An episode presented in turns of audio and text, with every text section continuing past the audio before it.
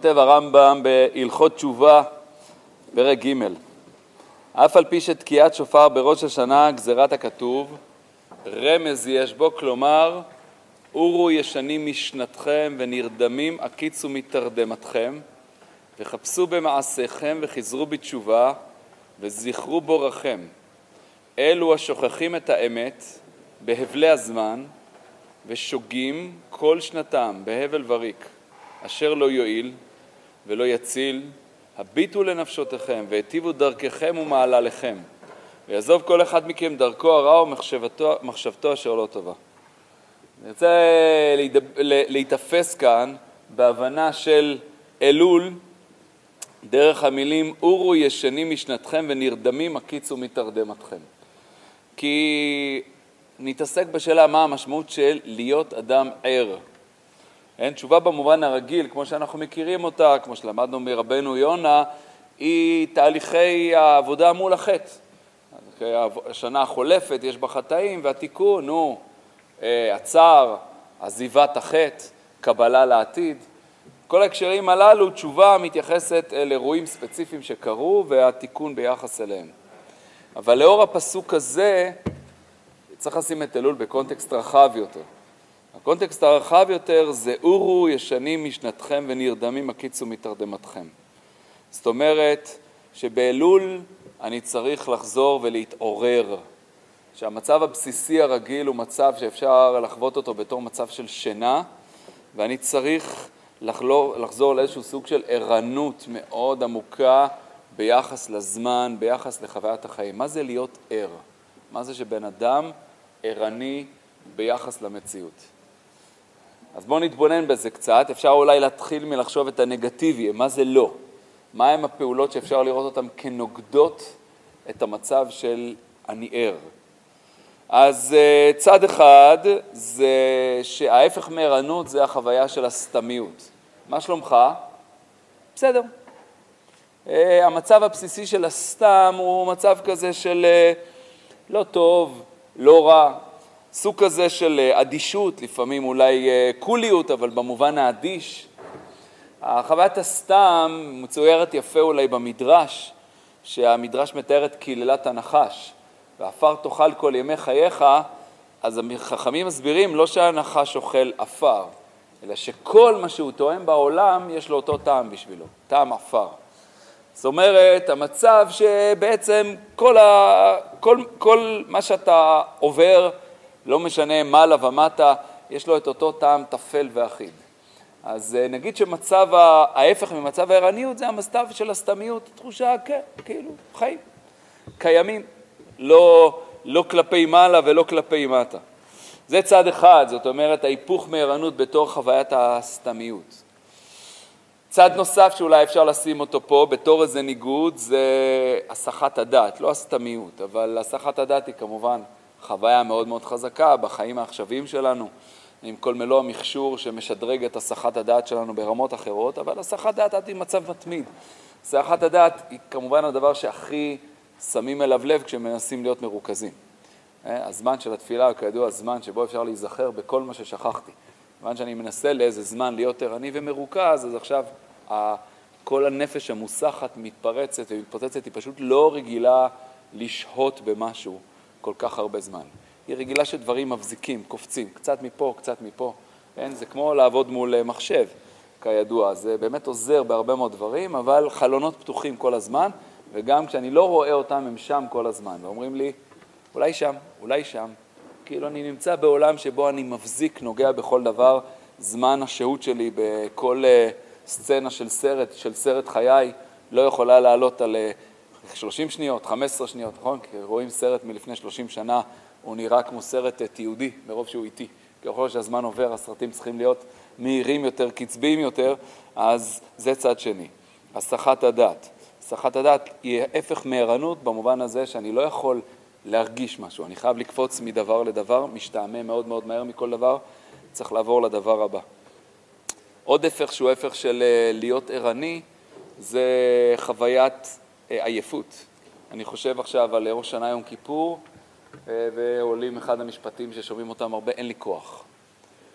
מה זאת אומרת אין לי כוח? כי חוויית הערנות היא מצד אחד חוויה מאוד מאוד אה, מענגת, היא חוויית חיות מאוד מאוד חזקה, אבל היא דורשת בסופו של דבר מאמץ מנטלי. אה, אי ערנות, ההפך של זה הוא שינה, הנינוחות בשינה היא פשוט שהשינה לוקחת אותי על כפיה, עוטפת אותי, לוקחת אותי איתה. להיות ער דורש סוג של להתכוונן. יש בזה מאמץ מתמיד וזה אחד מה... אולי האבסורדים או הקשיים הבסיסיים ביותר של חוויית הקיום האנושית הגבוהה. כדי להיות קיים באיכויות הגבוהות, אתה צריך סוג של מאמץ, זה לא מאמץ קשה, קשוח, אבל מאמץ של להיות מכוון, להיות מדויק, זה כן דורש אנרגיה, ותנסו לחשוב כאילו, מה זה להיות עייף? כאילו אין לי כרגע מאגר אנרגטי שיכול לתדלק את, ה, את המצב הערני. אז, אה, ואולי אופציה שלישית שאפשר להוסיף אליה זה מה שנקרא בלשון חז"ל הליצנות, המקום שבו צריך להבדיל פה שהומור ושמחת חיים ובדיחות דעת יכולה להיות דבר בעצמו כחלק מהחיות, אבל זה תמיד מאוד דק למקום שבו נוצר איזה מצב קליל כזה. תנסו לחשוב על סיטואציית חבר'ה, יכולים לשבת שעות וכל הזמן הדיבור נשאר כזה קליל כזה, כל הזמן הוא חייב לשמר איזה מוד אה, בדיחתי קל אה, שלא חלילה הוא אה, ישקע למשהו שיהיה תחושה של כבד, חופר, כאילו מקומות כאלה דורשים אנרגיה רבה מדי, לא, אני מחפש משהו שהוא קליל, אז יש הרבה תנועות שהן אה, תנועות החיים הפשוטות. קשה לי לחולל מתוכי את המכוונות שתביא אותי למצב ערנות. אבל מצב הערנות בסוף הוא מצב החיים. מצב הערנות זה מצבים שבהם אני מרגיש את העולם טעון, משמעותי וחי. ההפך הוא ההפך הגמור ממצב הסתמיות. מצב הערנות זה שכל דבר הוא משמעותי, הוא וואו. ופתאום כל אה, איכות הופכת להיות כזאת ששווה להשתקע בה ולהיות בה ולהתרגש ממנה. כמו שאמר האדמו"ר מפייסצ'ן, להיות אדם מרגיש. פירושו של דבר שאני יודע לעשות דברים, החל מלקום בבוקר, דרך לאכול, דרך ללמוד, דרך להתפלל, ולעש... ודרך לדבר עם מישהו, ודרך להקשיב למישהו, ולעשות אותם כי הם טעונים ומשמעותיים. זה להיות ער. ער זה שהחיים פועמים ומורגשים בכל מלוא המשמעות והחשיבות שלהם. וממילא גם כנגזרת מזה בעצם כל חטא הוא סוג של שינה. סוג של תחושה של חיים שהם, אני חסר אנרגיות בשביל להיות מכוון. ודרך חיים של עבודת השם פשוט קודם כל מכוונות. אני מכוון לדרך חיים מדויקת שמעריכה את החיים, קשובה להם, הם חשובים ואיכותיים וערים מדי מכדי לעשות אותם סתם. אז הנה העבודה של אלול, שעומק העבודה של אלול, של אני לדודי ודודי לי, עומק מושג התשובה, כפי שביקש להציב אותו הרב קוק באורות התשובה וגם עוד גדולים הרבים לפניו, זה הפעולה האסטרטגית. מה אני יכול לעשות כדי להביא את עצמי למצב של ערנות. כל חגי תשרי הם בעצם באיזשהו נייר לקמוס. אני עובד באלול כדי שאני אוכל לעבור את סט החגים הזה, שאני ער, והמבחן הוא מבחן מאוד פשוט. אם אני ער, כמה שהחגים האלה הם תובעניים, הם עונג רוחני אמיתי. כי הנה בדיוק כל הסיפור האנושי. כל הסיפור האנושי הוא שאתה מתאמץ למשהו, ואתה קשוב אליו, ואתה עושה אותו, בסוף הוא עומקי החיות הגדולים ביותר. פשוט אם אתה מותש כלפיו, אז הוא בא אליך בתור עומס, בתור משהו שצריך להשקיע המון אנרגיה והמון מאמץ, והמצב החולין היומיומי, הוא הכיף לך, הוא הטוב לך, הוא העזוב אותי. ואז באמת זה מגיע אליך בתור עומס, יואו, עזוב אותי, בוא נחכה ליום שאחרי החגים. היכולת לעבור דרך ימים קדושים ולהתרגש ולשמוח ולהרגיש את תנועת הזמן, מה זה יום ראשון של ראש השנה, מה זה יום שני של ראש השנה, עשרת ימי תשובה, יום כיפור, סוכות, שמחת תורה, כל דבר כזה בתור משהו שדווקא העובדה שאני מכוון אליו, התכוננתי לקראתו, אני מקשיב לו, אני חי בתוכו, הוא לב החיים של כל השנה כולה. הנה המבחן של להיות ערני. אלול זמן להתעורר כדי שקדושת הזמן של חגי תשרי תהפוך להיות באמת הראש שמחולל את השנה כולה. טוב, מה אפשר לעשות כדי להתעורר? אה, כן, זה לא פשוט. אה, בדרך כלל מה שאנחנו, מה שאנחנו עושים כדי שמישהו, כדי להתעורר, אנחנו יכולים לחבר תעיר אותי, כאילו, זה לא תמיד עובד. אה, אבל מה שכאן אולי רציתי להציע זה שני דברים. הראשון הוא תודעתי. התעוררות זה קודם כל סוג של תודעת עולם ותודעת חיים. למה זה קודם כל סוג של תודעה? כי התעוררות זה קודם כל, כשאני פוקח את העיניים, מה נראה לי בעולם. המצב הישן, המצב הסתמי, כאילו אני, העולם נראה לי באיזשהו מובן כבוי. המצב הער, אני מסתכל על העולם והוא נראה לי דרמה מטורפת של נשמות עולות ויורדות, של חיים אנושיים, של התרחשות אנושית גדולה, של מסע גדול, ואני קשוב אליו בעיניים פקוחות לרווחה ומבקש להיות בתוכו, להיות חלק ממנו, לעשות את חלקי, לעשות את uh, מקומי. אני מציע, כדי לעורר את התודעה וכדי לפתח אותה, להשתמש בכמה דימויים. דימויים, הכוח שלהם זה שאתה יכול פשוט, זה לא רעיון. רעיון לבד הוא, אתה יכול להשתכנע ממנו, אבל איך אתה, מה שנקרא, מפנים אותו, איך אתה לוקח אותו לחלק מחייך, אז הנה הצעה בשבילי אליכם, לא רק בהקשר הספציפי הזה, אלא בכלל. קחו רעיון, תחפשו את הדימוי שמציג אותו בצורה הטובה ביותר, ותסתובבו עם הדימוי כמה זמן, כי דימוי זה תמונה, ועם תמונה אפשר לחיות, להיות איתה. רעיון, הבנתי, קלטתי, אני הולך הלאה. דימוי זה משהו שאני יכול לחזור, להיזכר בו, לשים אותו בתוכי. הדימוי הוא הדרך להביא תודעות, להיות חוויות חיים. זה אני אומר באופן כללי, בכלל. כשאתם חושבים על משהו והגעתם לאיזה משכנה, תנסו להעלות מתוככם, מה שנקרא כמו מה זה נראה. איזה דימוי כאילו יכול לתפוס את הדבר הזה, וכשתראו את הדימוי תיזכרו בעומק שעומד מאחוריו. אז הנה למשל הצעה לדימוי ראשון. דימוי ראשון אפשרי, תנסו לחשוב על אה, שאתה הולך, מטייל באיזה טיול, ואתה הולך, עולה הרים, יורד בקעות, רואה נופים מאוד יפים, ואז באיזושהי נקודה שאתה הולך לך, יכול להיות שעל פסגה של הר או דווקא באיזשהו ואדי, אתה פתאום קולט את התחושה הזאת שכל מה שאתה רואה מסביבך הוא בעצם רק הקרום הדק של הביצה. כי הרי בעצם כדור הארץ הוא רב-שכבתי, ומה שאתה רואה כלפי חוץ, אם תראה ביצה, זה ממש הקליפה הכי הכי דקה. ובעצם היא רק הסימפטום, היא רק התוצאה של תהליכי עומק מגמטיים שמתחוללים בשכבות תת-קרקעיות, ואתה פתאום עומד ואתה מרגיש שזה הרבה פחות יציב ממה שחשבת, לא רק במובן הזה שזה יכול להתפרץ, אלא שבעצם מתחת לקרקע יציבה יש כל הזמן תנועות, עומק, רותחות, אה, אה, זזות, נסתרות מהעין, אבל הם אלה שבסופו של דבר מחוללות את כל מה שקורה. ותנסו לעשות את הפעולה הזאת, כאילו ללכת, לעצום עיניים, להרגיש את הרב-שכבתיות האינסופית הזאת, וכאילו לחבר את, ה, את חוויית החיים לאותה תחושה מגמטית, לבה, הרותחת, ש, ש, שנמצאת כל הזמן מתחת לפני השטח, והיא זאת שמחוללת את החיים, ופתאום להרגיש את כל מה שרואים בתור משהו שהוא מין קצה כזה, של תהליכים שהם תמיד נסתרים מעין, אבל הם אלה שנותנים לסיפור את כל הכוח שלו, את כל העומק שלו, את כל האינסופיות שלו. זה נכון על כל אדם שאנחנו פוגשים.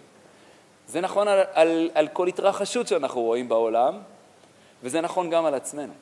זאת פשיטה שכל אדם שאני רואה, אני פוגש אותו בסוף רק בשכבות הכי חיצוניות שלו, ונסתר בו משהו אינסופי שאני אף פעם לא משיג. פשיטה שכל רעיון שאני לומד, אני פוגש אותו בשכבות הכי בסיסיות שלו, ויש בו עומק לפנים מעומק שאני עוד רחוק מלהשיג. פשיטה כשאני רואה התרחשויות תרבותיות גדולות בעולם, אני משיג אותן ברמת השיח הציבורי, הרכילויות, הדיבורים העכשוויים, ובעצם התרחשויות העומק נסתרות מעין ולפעמים נגלות אחרי המון שנים, ואולי אחרי, אה, אולי רק אה, לעתיד לבוא. אבל אפילו כלפי עצמי, שיש לי איזה מין חוויה כזאת מבפנים, הרי אפילו את עצמי אני מרגיש רק ברמה, אפשר לקרוא לזה כמו בקרחון, ה-10% שמעל לפני המים, מה שאפשר לראות. וכאילו פתאום להרגיש את הדבר הזה, שמה שאני רואה הוא 10% מעל לפני המים, אבל 90% נמצאים שם למטה, והם מחוללים את התהליך כל הזמן, לייצר תחושה אחרת, ללכת בעולם עם תחושה אחרת שנותנת למציאות עומק, פלא, עושר. נותנת למציאות, אולי הייתי מוסיף פה עוד מילה ועוד דימוי, נותנת למציאות איזושהי תחושה של סוד. ערנות קשורה בחוויה שיש פה סוד והוא פלא, ואני מקשיב לו, אני יודע שאני לא יכול ללכוד אותו. אם, לכד, אם לכדתי אותו, מה שנקרא, אם האור נדלק וכל הפלא נגמר, אז אוקיי, הגענו למקום של הסתמיות. התחושה שיש פה משהו שהוא תמיד מציץ, נוגע ולא נוגע, אני שומע אותו, קולט ממנו דברים, הם מחיים אותי, ועדיין תמיד רב הנסתר על הנגלה, והסוד הזה הוא לא מתסכל, הוא מחיה, הוא מפעים. אני קשוב מאוד, הולך בעולם, הולך בחיים, הולך בקיום, וכל דבר עולה בכל מלוא הפלאיות שלו. תודעת הסוד היא אה, תודעה של ערנות, וממילא מתוך הדבר הזה גם החוויה של הכיסופים. המקום שבו אני עומד הוא מקום נפלא ושמח, והוא שמח דווקא מתוך העובדה שהוא פתוח לזה שהאופק הוא אינסופי, ואני הולך בעולם ולומד אותו וקשוב לו, והוא טומן בסופו, בתוכו אין ספור אפשרויות, ואני ער אל האפשרויות הללו. אז הנה ההצעה הזאת הייתה הצעה לסט מסוים של אה, דימויים, סט דימויים שאתם יכולים לבחור בהם, לקחת אחרים, אבל דימויים שדרכם אני מבין שהפעולה הראשונה שלי של אלול זה לחולל את חוויית העולם הבסיסית שלי. אז נגיד עוד מילה על דימויים.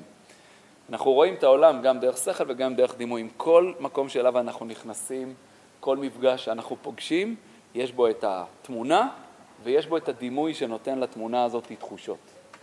לא נרחיב בזה יותר מזה עכשיו, זה חלק מכל כניסה שלנו לכל חדר, לכל מפגש עם הזולת. אם סתם דוגמה קטנה, תנסו לחשוב שאתם נותנים לכם שם של מישהו ולשם הזה יש תחושה וזה קשור בכל האנשים עם השם הזה שפגשתם אי פעם. זו דוגמה קלה רק כדי לומר שזה נכון על כל דבר. תמיד יש שכבות, והנקודה שאני רוצה לומר זה שאנחנו יכולים להשפיע על השכבות האלה. אנחנו יכולים ליצ... לבחור דימויים, ללכת איתם ודרכם להטעין את המציאות בדימויים שאנחנו בוחרים, שיביאו אותנו למציאות אה, ערנית יותר. זה עצה ראשונה. עצה שנייה, איך להתעורר, כי הרי התעוררות היא סוג של סייעתא דשמיא. התעוררות לא במאה אחוז תלויה לנו. יש מצבים שהמוחין דגדלות פתוחים והמציאות נראית כולה מטורפת, ויש מצבים שהמוחין דקטנות, אה, המוח סגור. אבל בכל זאת, במידה שבה ניתן לפעול, אז אפשר להציע הצעה נוספת. ההצעה השנייה היא כמובן באה מעולם המעשה. בבחינת אחרי המעשים יימשכו הלבבות, אבל באיזה מובן של עולם המעשה? אז באמת, מה ההבדל בין מצב של ערנות למצב של אה, שינה? שבדרך כלל במצב השינה המעשים הם די סתמים. וגם ממילא כאילו יכולת לעשות משהו בצורה מאוד מאוד מושקעת, הוא כאילו מרגיש טפל וסר טעם. כשאני ער למשהו, בדרך כלל אני אעשה אותו לא רק יותר טעון, אלא גם הרבה יותר מדויק. אולי אפשר לקחת את זה דרך הביטוי המפורסם, בבית אלוהים נהלך ברגש. מה זה אומר שאתה בבית אלוהים נהלך ברגש? אני נמצא במקום שהוא בשבילי טעון בצורה אינסופית, אני מרגיש פה חוויית חיים הרבה יותר חזקה, ועכשיו אני לא הולך הליכה סתמית. כל צעד בשבילי הוא צעד משמעותי, וכל מעשה מבקש להיות מאוד מאוד מכוון ומדויק ולא סתמי, ופתאום דברים נטענים. אם בתחושת סתמית אתה אומר, טוב, מה זה משנה ככה או מה זה משנה ככה, שמשהו מלא ברגש, פתאום, רגע, שנייה, מימין, משמאל, לעשות את, תנסו לחשוב אולי בתור איזה דוגמה על ילד שיש לו איזה משהו מרגש, הוא יודע שהעולם הולך ללונה פארק, לא יודע. אז כאילו שש בבוקר הוא כבר ער, הוא לא יכול לישון יותר. הוא מתרגש לקראת משהו, והתחושה של ההתרגשות הזאת פתאום הופכת את, ה, את המעשים להיות מאוד מאוד אה, אה, משמעותיים. ערנות זאת חוויה שדרכה אפשר להבין למה לדק. בכלל אני טוען שמי שער יכול להבין הלכה יותר טוב, כי הרי כידוע, שמה זה הלכה? הלכה זאת החוויה הבסיסית שכל פרט הוא מדויק מאוד, ולאומן עושה אותו ככה בדיוק. וכשהחוויה היא סתמית, אז אתה אומר, טוב, נו, הבנתי את הרעיון, אבל מה זה משנה כך או אחרת, וכשאתה מדויק, אתה אומר, לא, לא, לא, זה צריך להיות בדיוק זה. להיות ער זה להיות אומן ביחס לחיים. וכמו אומן ביחס לתמונה, ומפריע לו קו הכי קטן, כי זה לא זה.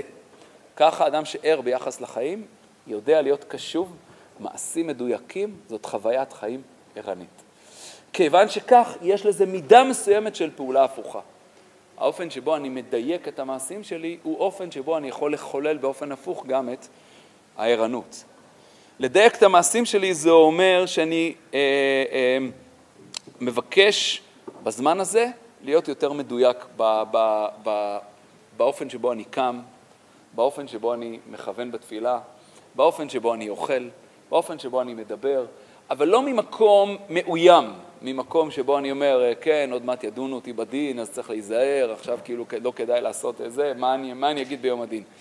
אלא ממקום שבו אני מדויק דרך ההתקשרות אל העניין הזה של אם במידה שאתה ער, אתה לא יכול שלא לקום בבוקר. יש פה עכשיו קורבן התמיד, מה, אתה לא קם לקורבן התמיד? יש פה משהו שהוא צועק אליך.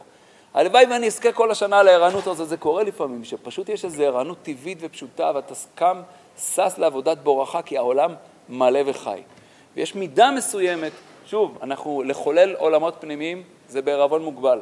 אנחנו לא יכולים להפעיל את העולם הפנימי שלנו בכפתורים, הוא קורה. וחלקים ממנו קורים לנו אם נרצה או לא נרצה, אבל יש לנו מידה מסוימת של פעולה, והיא תמיד עובדת בשני צדדים. אחד, דרך התודעה, דרך הדימוי, דרך האופן שבו אני מחולל אותו. שתיים, דרך המעשה, כשהמעשה נכנס לקונטקסט נכון. למה אני עושה את המעשה הזה? אני מבקש עכשיו להיות מכוון ומדויק, כי דרך המכוונות והמדויקות אני מבקש להתנהל על פי אופן של אה, אה, אה, ערנות, ופתאום אני יכול לגלות את העונג שיש במאמץ. כשאני ערני, אני מדויק יותר ואני מתענג מזה. כשאני ער, הדיוק דורש ממני כל הזמן אנרגיה ומאמץ, ועזוב אותי, ויש מידה מסוימת שבה פעולה של מעשה יכולה לחולל את הערנות הזאת. זווית שלישית ואחרונה, אה, להתבונן דרכה, כדי להיות ערני, זה לצאת לא רק, להיות לא רק במעגל הפרטי שלי, אלא גם במעגל הלאומי הרחב שאני חלק מתוכו.